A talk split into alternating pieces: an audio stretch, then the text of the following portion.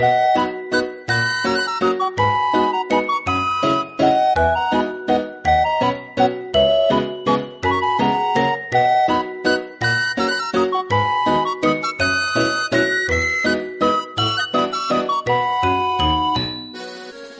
回のゲストはイラストレーターの日橋義光さんです。日橋さんは顔面占い師としても活躍されていて、インタビュー前に私も顔面占っていただきました。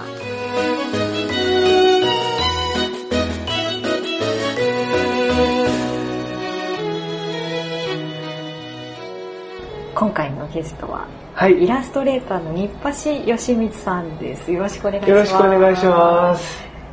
日橋さんの、はい。日橋義光っていう名前をはい Google とかで検索すると、はい日橋の半生っていうのが出てくるので、あ、あれがトップになるんですか？あトップになりますね。あ、本当ですか？じゃあ一番見られてるってことなのかももしれないですね。なので今日それをね、聞いてくださってる方、ぜひ一緒に見ながらはいお。話を。あ、本当ですか？聞いていただければいいかなあ見ますか見ながらとか。絶対ね、ちょっと、あ、あの、うんはい。なので私が一番これですね、はいここれれが出てくるんです。はい。なので、この半生を一緒に辿っていけたらはいいいなと思ってたんですけちょうどいいですね。確かに自分のいろいろ断片的に書くシーンを書いているので、幼少期から大学卒業してまでですよね。そうですね、はい。で、イラストレーターになるまで。そうですねはいよろしくお願いします。はい、お願いします。この、一番気になったのが、こはいの幼少期がパチンコ屋時代っていうのがあ、、そうです一番なんかね。インパクト強いんですけど、はい意外とさらっと書かれてるので、あ、そうですね。どういうことなんだろうと思って。そうそうそう。これはもうちょっと長く書いてたのかなと思うんですけど、いろいろな葛藤が起こりましてですね、まあこんなもんになったっていう感じなんですけども、まあ両親が、はい。入れるんですね。パチンコ屋って今は無理なんですけど、すよね子供は多分パチンコの施設の託児エリアとかだと思うんですけど、昔はもう全然大丈夫だったんですよ。へーもうそこら辺にいっぱいいて、で僕は立川付近、東京のに生まれ育って、でまあ、立川は結構パチンコ屋とかいっぱいあったので、はい。でそこでこう必ず行くんですよね、夜に。夜に？はい、親が大好きなんですよ、パチンコ。えーそうなんですよ。で、パチンコ屋に、どうですかね、8時ぐらいに行くんですかね。で、そこから昔って12時までやってたんですよ。あああ8時から12時までいるんですけど、同じ境遇の子供たちがいっぱいいるんですあ、よね。そうなんですか。はいそうなんですよ。そんなコミュニティがこう、コミュニティがあるんですよ。出来上がってるんですね。で、講談っていうんですか、うんまあ、あんましお金がなくても住めるようなとこ。あろ。ダンチーズっていうグループがあってですね、でその子たちが結構荒いんですよ、やっぱり。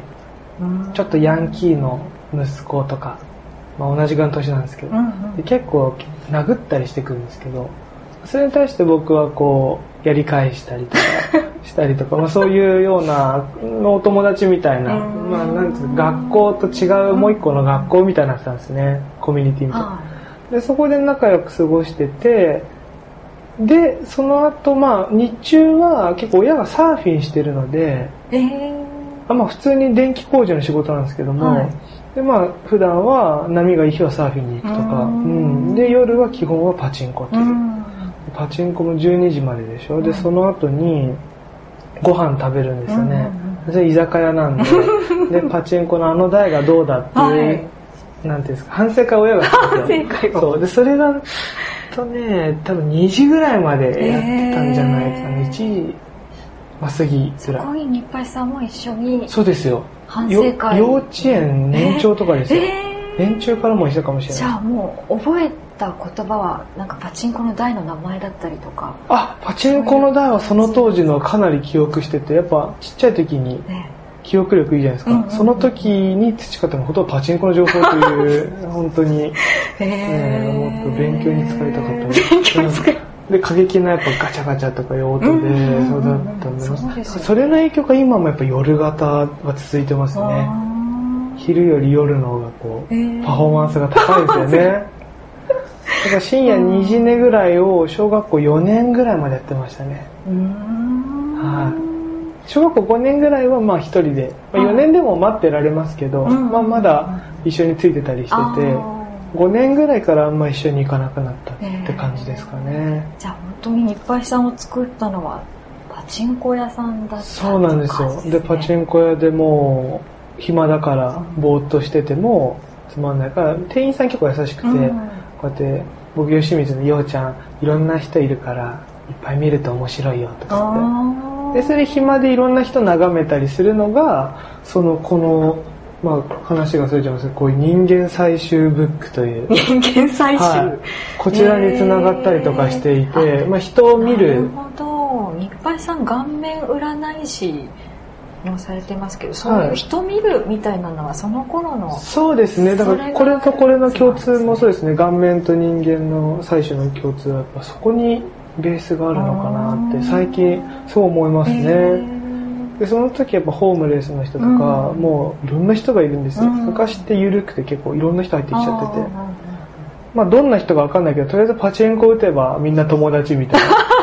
そうそうそうでその空間に自分はいたんで、なんかあんまし偏見なく、うんホームレスの人にもついてったりもしたりとか。えーうんなんか一番ベスト3ぐらいなんか印象に残っている人ベスト3とかなんかそんな感じであありますか？いいますね。ベスト3ですと、まあ、とにかく1位、1位からうん思いつくんですけど、目が取れる人っていう。はい。眼眼球？眼球が、あの、義眼かかなんかでこう目を取って、こう洗って戻すところ見せてくれる。それを幼稚園ぐらいの時見て、最初は衝撃で、うん。まあ、でも結構その、AR 声が結構好きで、その人についてって見せてもらったりとかしたりもしましたし、あとは、まあ喋れないおばさんとか、耳が不自由だったのか。な、うんでその人がママクドナルドよくついてくれて、でそれでよくおごってもらったりとか、いう人もいたし、あと結構みんなバブルっていうか、まあパチンコやるぐらいだから結構いろいろもうくれて、うんそういう人がいたのと、あとは野球選手もいっぱいいたんですよ。あプロ野球。野茂、野茂選手ええ。とかも通ったりとかえーして、そうなんですね。そうなんですよ。パチンコしてたかちょっとわかんないですけど、ええ。まあ、野茂がいるみたいなのとか、そう、野球選手に結構可愛がられたらしいっていう、ええ。親から聞いて、はい、あんま覚えてないんですけど、でその野球のなんかの監督が、はい近くのゲテモノとか出す居酒屋に連れてくれて、僕一人だけで、はちっちゃい時。で、何でも食え坊主みたいない感じで、えー。ワニの、ワニの肉みたいな、ハンバーグか？うん。なんか食べさせてもらって、それだけ覚えてますね。すごいなんだろう珍しいというかそう。経。験できないようなそうですよ独ね。そうですね。すごい面白い前まではなんかね、その時間をちゃんと勉強して、ご飯9時、うんうんもう9時には寝るみたいなことも、そういうこう、友達多かったんで、だから僕、うん深夜2時に寝てるから、うん学校いつも寝不足ですよね。ですよねはい。社会人みたいになってましたからね。こんな、こんなの顔して言ってましたよ。で、それで、まあいいな、周りの子とか、泊まりに行ってもみんな9時に寝る。え9時に寝るってこっからじゃんみたいな。こ 何寝てんのみたいな。へってーいう気分っていうか、まあそういうのがもう板についちゃって、それがまあ嫌だったんですけど、はいまあ今となってはまあ良かったかなと。うんこれにもつながる顔面占いね。今のにもつながる。職業につながってる感じがで顔面占いもやっぱ夜基本メインでやってるので、うん。やっぱ夜にパフォーマンス上がってるので、へー一番いいかなって。はかなりもうそこでベースが出来上がってる感い、が。そうかもしれないですね。確かに。へー。はい。この次のスポーティーボーイ時代あ、中学高校ティーボーイ。ね そうですね。これサーフィンをしに茅ヶ崎行ってたのはやっぱりご両親が好きだった？そうですね。両親はもともとサーフィン大好きで、うん。で、サーフィンをもうメインではいやって生活するみたいなこと考えて、えーバリ島に移住するかって考えたぐらい真剣に。そうなんですよ。で自分の地元は立川の方だから、うんまあ、海とかないんですよね。貯水池だけ、貯水湖だけ。ええで、それでバリ島に行くとか計画もあったみたいですけど、まあ現実的には仕事しつつ、ええ波がいい時は行く。で自由が利く仕事は職人さんとか、ええ自営業だからってことで、こう電気工事の仕事をするようになって。でええ、僕が生まれて、僕も育ってる間もそういうサーフィン行ったりしてて、はい。で、親についていくようになって、一緒にやるようになったという。で、覚えてったという感じですね。この番組の第4回だったかな？はい。なおさんっていう方が出てくださったんですけど、はい。はい。その方と日配さんが、あのー出てくれることになりましたってお話ししたら、はい。このページを見てくれて、はい。私も茅ヶ崎にサーフィンしに行ってましたっていう、すごい親近感感じますって。あ、本当ですか？うん。あ、僕もそう住んではいなかったんですけど、うんサーフィンスクールに夏の間、1週間ぐらい行ったりとか、泊まったりとか。えーじゃあ結構本格的にサーフィンっていうかもあかなり、ねそう運動してた時代だったんでですすね、ちっちゃい時から。う、へー僕一人っ子なので、は基本的にまあ甘やかされで緩く育つ予定だったんですけど、うん。そうなっちゃまずいと思ったみたいで、うん。その相手に勝つとかサーフィンもまあ周りに勝たなきゃ乗れないんで、ええ。そういう勝ち負けみたいな価値観を母親にこうお前は一番下手くそだとかそう煽られてきたんであそういうのでやっぱよくーサーフィンって結構そういうやそうなんですね。あんましこうどうぞどうぞみいたいな仲良くみたいなスポーツでもないんで、なその地元のローカルがいてとか、まあ日本はあんまわかんないですけど、うん。なんかそういうでも怒られたりよくしますね。他の？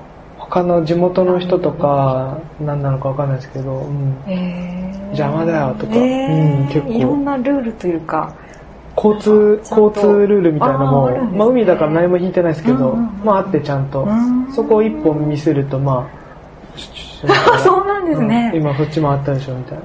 あるんですね。ダメだからあすいませんみたいな。っていうのがやっぱあるからなんかそういうので上下関係みたいな、不条理みたいな、ちょっと学びましたねサーフィンから。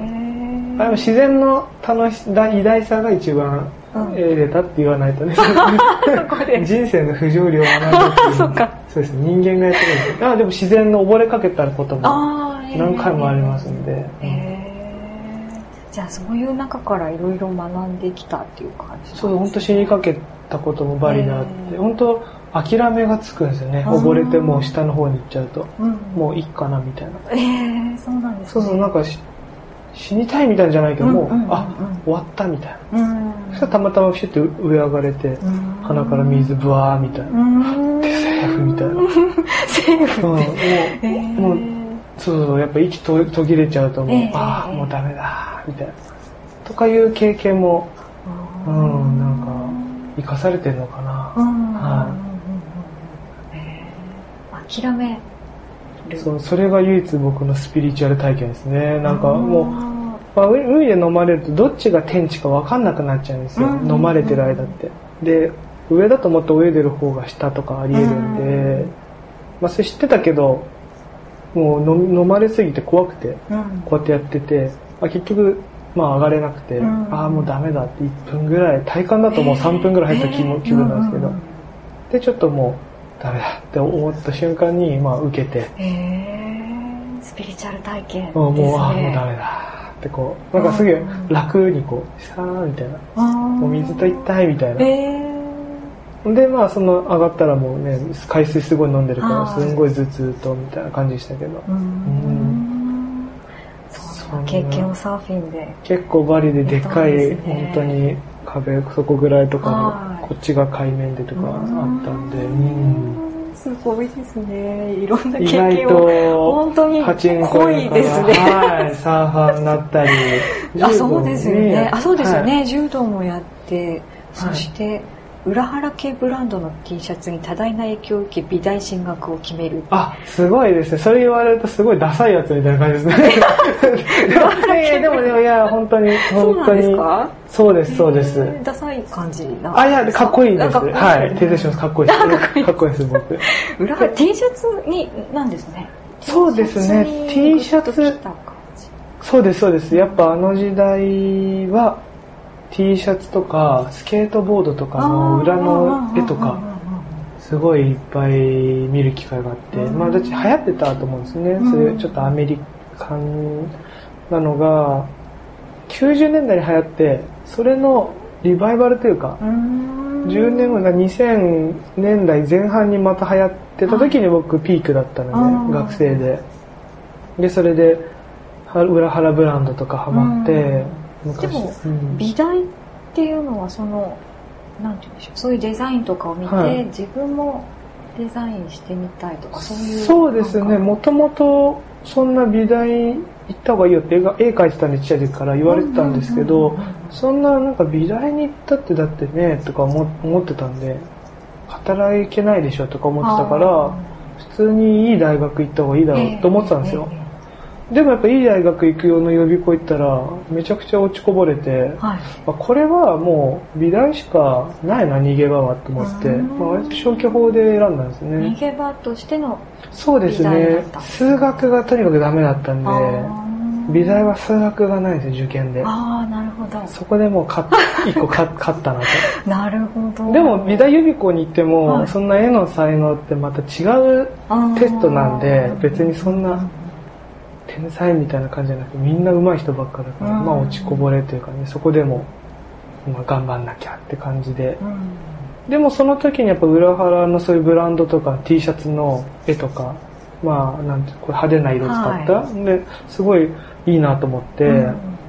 でそれをやりたいなと思ってグラフィックデザインとかイラストのコース入ったんですよ予備校で、はい。したらもうなんていうか評価がもう0点以下みたいなレベルだったんですよ、ええなんかイラスト描いちゃダメだよみたいに言われて、まあね。受験用の絵絵を描かなければいけないっていうかまあそういうの。であこれはもうイラストの才能ないなと思ってうん。じゃあそれは趣味としてってことで立体のテスト受けたんですよ。予備校で。造形とか建そうなんですよ。築とかやってるそうなんですよ。で立体のコースのテストみたいな予備校で受けたらすごい評価良くて、もう浪人生差し置いてトップみたいな、えで俺はもうこの才能なんだみたいな、はい。で先導してうん立体コースを受け受けたんですよ。うん。で受かった造形に行ったという、うん不思議ですね。そうん。の自分がやりたいことと得意なことが違うみたいな。あそうですね。だからあ僕そんなにでなんかこう俺は絶対絵を描いて生きていくとか、うんそういう意志とかもそんななかったし、うん。そんな下手でも上手くなってやろうとかあんまそこではしなくて、うん。なんかなんて言うんだろう。いいやみたいな。割と消去法のようでいて、はい。まあ一応でもそこでは頑張んなきゃなってことで。だってうん。留学されてましてウィーンに留学そうなんですよ。して建築。そうなんですよ。6年間。間ぐらいはもうイラストはほとほぼ描いてないし、うん。もうどっぷりそっちにハマっちゃってやっぱり、なんかあの安藤忠雄さんの言葉通り、旅行に行ったみたいな記事をあ本当ですか？読みましたけど。あそれはえっ、とあれは何の記事？あなんか書きましたね。ねえ。はいはいはい。あれは安藤さんがお好安き安藤さんはもちろん好きですし、やっぱあの生き方というか、うん。なんか本読むより見に行った方が早いだろうみたいな。のに感銘受けてでそれで学生の時大阪とかかな？1週間一人で行ったんですよね、ええ安安カプセルホテルで、そうなんですうん、すごい危険でしたねあれは、うんそんな大学生時代それから留学時代を経て社畜時代に社畜時代に。なるわけですそうなんですよ。で留これちょっと一個挟みです。留学の時に、はい。僕かっこいいじゃないですかウィーン留学と、ええそこだけ聞くとまあ、うん。セーフっていうかねすげえ人だなと思うんですけど、うんうんうん。普通にそこでも落ちこぼれて、うん。でまあ語学面もドイツ語っていうかね。ああそっか。ええ。まあなんか僕以外全員ドイツ語圏の人だったのでうん、あまあ韓国人いたんですけど、うんうん。その子はなぜかドイツ語ペラペラで、うん。僕のがいるせいで、授業7人ぐらいで、うん僕がいるせいで英語にしてくれたんですよ。ああへえわざわざ。みんなドイツ語でやりたいけど。はいはいで僕英語もよく分かってないから、ああ俺のおかげでこうね、英語にしてくれてるのに分かってないみたいな。で、あっちの授業って結構、みんなでこう話してやるんですよ。あー7人こうむ向かい合って。これどう思う？ってはい先生が見せたら一人一人なんかコメント僕何も言えないから、うん決まりきった文章を言うだけみたいな。で、そんなんじゃ話にならないなと思って、まああんまし行かなくなるわけですよね。ああ留学先で留学中、しかも留学中もそのコースが橋の構造コースっていうので、ええ。あの、ブリッジの。は構造と美学みたいな。そんなのやりたくないし、数学から逃げてきたのに、そこでまた数学に。すごいみんな数学とか計算できるから、僕はそれ嫌だって言ったんですけど、まあそれも美術だみたいに言われて、えそれだけ理解できて、あそれ言われたらもうおしまいだと思って、で、それから、まああんまし行かなくなりつつも、無駄だから、街を散策しまくったんですよ。うんウィーンってちっちゃいんで、全部の道歩こうと思って。で、見たら結構いろんな人いて、美術館ですごい熱烈なキスする人とか、ピカソの絵の前で。あ、これ日本でいないなと思って。そういうの書いて、うん Facebook でアップしたら、まあ、日本の友達が結構、ウィーンってよくわかってないし、うん。面白いねってことで。で、いろいろ人間を描き始めて、割とこんなような演出なんですけど、はい。まあそれからこう、あ、やっぱイラスト楽しいなっていうのはすごい気づいたっていう。う。ん。だからウィーンでもやっぱり、まあ、挫折っていうかあれですね、うん。あーなんか違うなと思って、うん。まあ、イラストにまた戻って、でもまあちゃんとそこでも一応ちょっと出たりもして、ええ。でまあ帰国して、で卒業制作もちゃんと出して卒業して社畜？卒業して。ちゃんと卒業して社畜になったんですよ。うんその時もイラストやりたいなと心で思ってたけど、まあとりあえず仕事はしてみなきゃと思って、うんで、メイド喫茶とかはい作ってる建築事務所があったんで、あそこでこう、入ったという。あじゃあそういう室内の、なんて言うんでしょう。あ、中を内装、主に内装、オフィスとか内装で、たまに住宅があるというような感じでしたね。はい。で、そこでちゃんとなんかやったりもしてましたけど、まあいろいろね、これ誰が聞いてるかわかんないですからね、これね。これそうですね 前の人が聞いて、まあまあ、まあ、はいいや、まあそこでまあいろいろ修行させていただいてという、ははい。で、それで、で。でき時期ですね。で、その、それもあの、あの、そのサイトに書いてありますんで。ああ、そうですはねい。そこの読みました。あ、本当ですか、ええあ、嬉しいです。一通り あ、本当ですか？見てはい学習してました。ありがとうございます。そこの経験をして、で、辞めてうん半年くらいで。で、転職して。で、それを今度ブースのデザインの会社に入って、でまあ普通にデザイナーっていうか、まあ社員として3年半ぐらいで辞めて今って感じです。はい。じゃあデザイナー、イラストレーターというよりもデザイナーという道を選んでたっていうそうです。設すかね。計したいけど、住宅でいろんな色使うって無理じゃないですか。カラフルなこのが好きなうんので、グラフィックバーンとか、うんなかなかないんですよ。んで、そういうとこないかなって探しても、あんましないんですね。うんでも完全に、なんていうんだろう。例えばマクドナルドの壁面っていろんな柄とか、うんうんうんうんああいうのに行き過ぎもちょっと嫌だなという。うん、い印刷の。あで、なんかちょうどいい感じで、しかもその建築って長いじゃないですか。うん予算も、うんうんうんうん変な形作れて、なんか色カラフルでとか、なんかなっていうので結構ブースデザインって結構いろいろなことできて、あ結構、まあ自分のに合ってるな、みたいな。で5日ぐらいしか経ってなくていいんで。あ、なるほど。責任もこうな、なんまないんで、んあちょうど一番合ってるなってことへで、しかも規模もね、そのはい自分の手に負えるぐらいで、そこで出張がよくあって、ドイツにも行かしてくれるところで。で、僕そのウィーンの思い出っていうか、あの、ウィーンにまた行きたいなって気持ちもあったうんので、うんまあ近くのドイツに行けるとか、いろんな条件でいい会社だったんですね、そこは。そんなにこう学生時代で落ちこぼれだったりとか、あんまり行きたくないっていう学校生活でしたけど、でもやっぱりまたウィーンにあ、そうですね。日本の時はそんなに落ちこぼれてた感じじゃないと自分で思ってるんですよね。うんうんうんウィーンの時は、まあ語学面もありますし、うんその、あっち大学院に入ったんです、あっちの。うんうん大学院っていうのが相当レベル高いみたいで、うんうんうんしかも国立大なんですよ。あの、ヒトラーが落ちたはあ大学なんですよね。独裁者になるきっかけになった。へーそうなんですよ。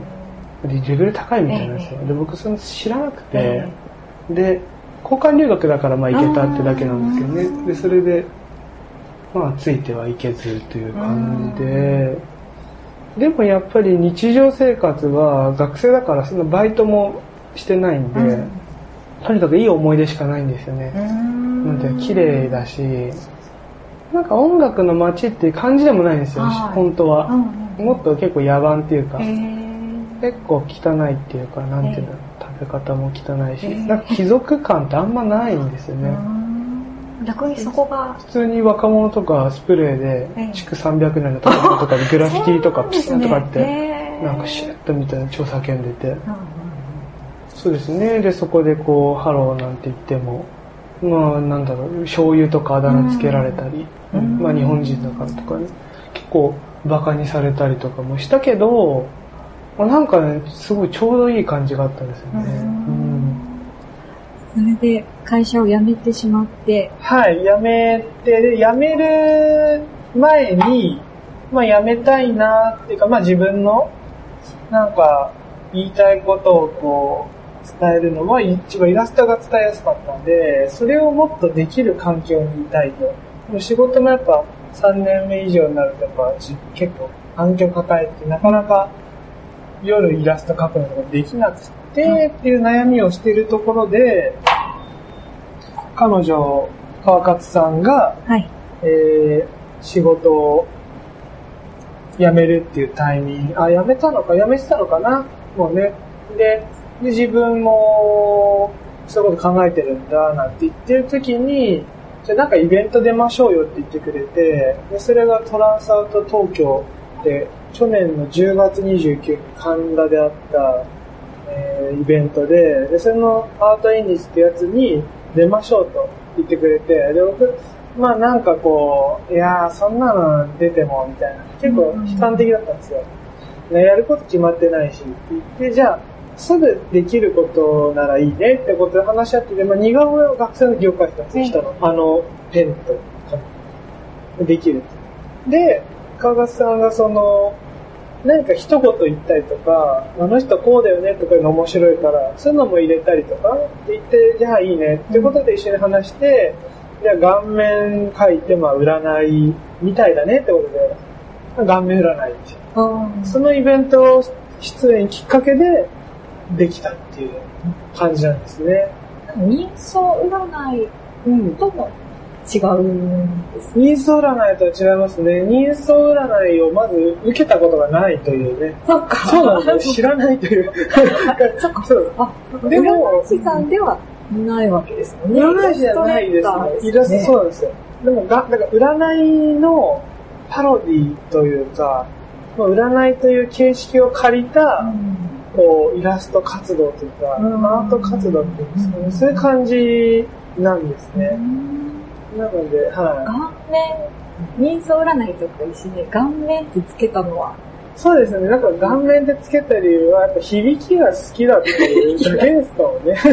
顔面。顔面ってやばいなっていう感じ。最初に、うん、顔面、顔占いじゃやっぱね、インパクト。まあ、タッチも、パッて書いて、そうですね。ドンなんで、なんか、ドンドンみたいな、顔面みたいな、っていう音に反応したのかなってうん。思いますね。なんかこう、勉強はしたんですか？人相占いみたいなの。そう、一応やるにあたり、買ったんですよ、分厚い本を。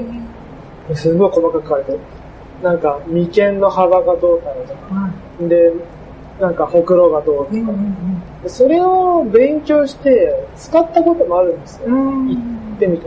したら、ちいや、なんか幼少期苦労してましたか？って確実に苦労してきた層が出てたんですけど、うん。いや、全然って言われて、まあ、これも意味ねえなと思って、そこからまあ直感で行った方が当たるというか、まあ、究極な、まあ、我々のこう求めて笑いなので、笑ってくれればまあいいという感じなんで、まあ、絵とか会話とか使ってこう、あの小道具とか。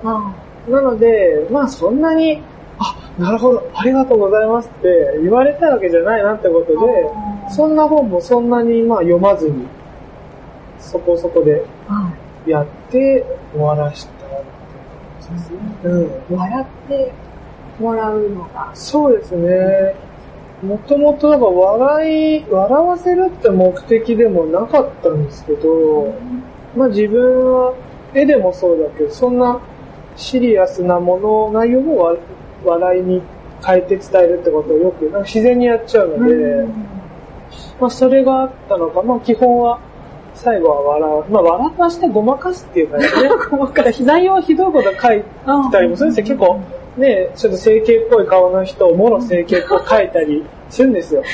でも、そこで笑いがあったら、中和してな何が言いたかったかよくわかんなくなって、まあ怒られないっていうか、まあそういうような感じでこう、笑いを取るのが最終目標っていう。うん顔面占いの活動はするんですけイラストレーターとしてのはい。日橋さんっていうのはやっぱり何かやっていきたいこととか。あ、やっていきたいことですね。イラストレーターとして、さっき言ってた笑ってもらうっていうのは、うん普段の生活でも好きなので、それがイラストに反映されたり、あとあんま人が気づかなかったりする妙なこととか、うん。あの、人の発言とか、うん。そういうのをピックアップしてイラストで描くという。うんそういうの好きですね。うん。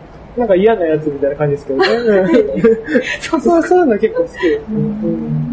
普段その顔面占いってどちらでややりたい方はどうしたあ、顔面占いは月に1回新宿にある飲食店なんですけど、さなぎ新宿っていう、そ新宿東南口降りてすぐ高架したんですよ、そこで第4火曜に7時から11時ぐらいまでやってうんます。やっぱり夜型なんですね。完全に色型ですね。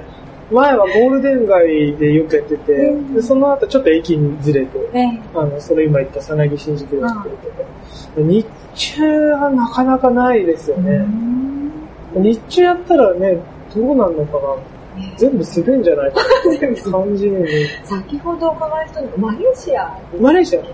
マレーシアは日中やってほしい。も呼ばれていくことがあるっていうお伺いしました。けど。あ、そうですね。ああいう感じで、まああれたまたま一回呼ばれて、い二泊？一泊？一泊とかだったんですで、やったっていう感じなんで、で、あの後もタイとかでやるかもしれないとかいう話もあったんですけど、まあそれは今まだ来てないんですけど、まあ海外で呼ばれたらどこでも行きたいっていうのもあるし、今自分らでドバイの、ドバイに連れてってっていうプロジェクトやって、はいドバイでガメラのやりたいってえ。それそういう、そう、ええまた後であの、はい、見せますけど、はドバイへ。でそれがクラウド、クラウドファンディングなんですね。へえ。あ、これありがとう、チラシ。そんな感じですねシェアしますね。はい。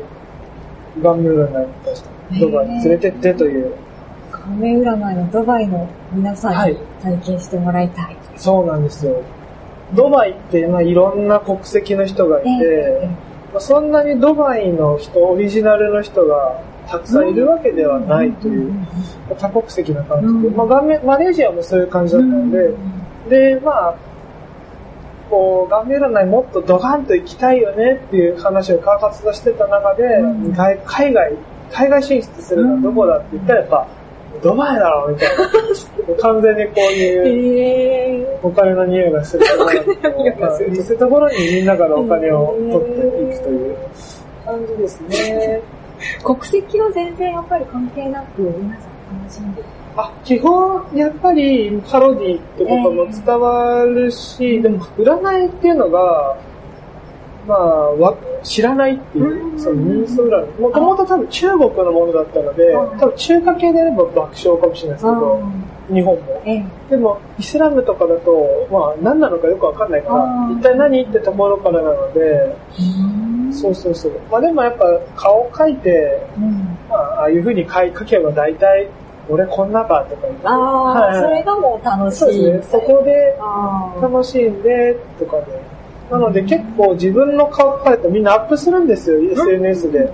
外国の人のがすごいアップするじゃない。なのでそこになんかココメント入れれば、ねなんか告知というかね、企業とのコラボも可能だなっていうか、まあいろいろなことができますということで、はい。ドバイで。ドバイで。そうお金持ちにそう面白いなって言われて、うん。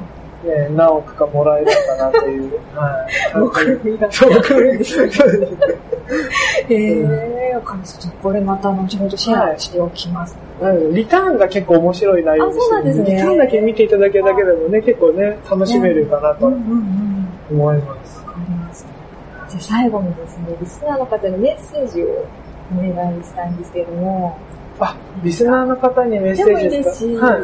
何か発信しておきたいこととか、そうですね。宣伝で。うん。まあ、顔面占いにまず来ていただきたいってことですね。で、それから、そのさっきの半生のやつとかも、あれもなかなか面白いんで読んでいただけたらなと思うのと、うん、まあやっぱ直接、これ聞いた人全員会ってくださいっていうね、うん。それちょっとうん。まあ意味不明ですけど、そういうお願いですね。あの、イラスト単品で見るのもいいですけど、やっぱ僕が説明した方が倍に面白いって言われるんですよ、いろんな人に。それもね、ちょっと失礼だなと思うんですけど、イラスト単品じゃダメなのかって。なので、気になったら会ってくださいっていう。そうですねそうですね。で、まあ、新宿によくいますし、ええはい。で、個展とかもまた、まだ計画っていうかないんですけど、そういうのやった時はぜひ来てください。はい。ね、一回やってみてほしいですね、皆さん。そうですね、今、楽しんでいただきましたよね。川の森の、森の綺麗な川水を飲む、飲むっていう。これはね、なかなか言えないですね。ないですね。はい。でもなんかすごいいろんなものがね、繋がってる感じがして。そう、あれたまたま、やっぱああれも今日こういう人に会うから考えようって一切しないんですよ。やっぱ硬くなっちゃうというか、え生っぽくないっていうかはいリアル。でいつもああいうライブ感で。あなので、そうですね、聞いている、聞いてくれてる方にやっぱり、会うとさらに楽しくなるイラストレーター。あ、それいいですね。いうことにしてきますかね。わかりました。はい今日はどうもありがとうございましたどうもありがとうございました。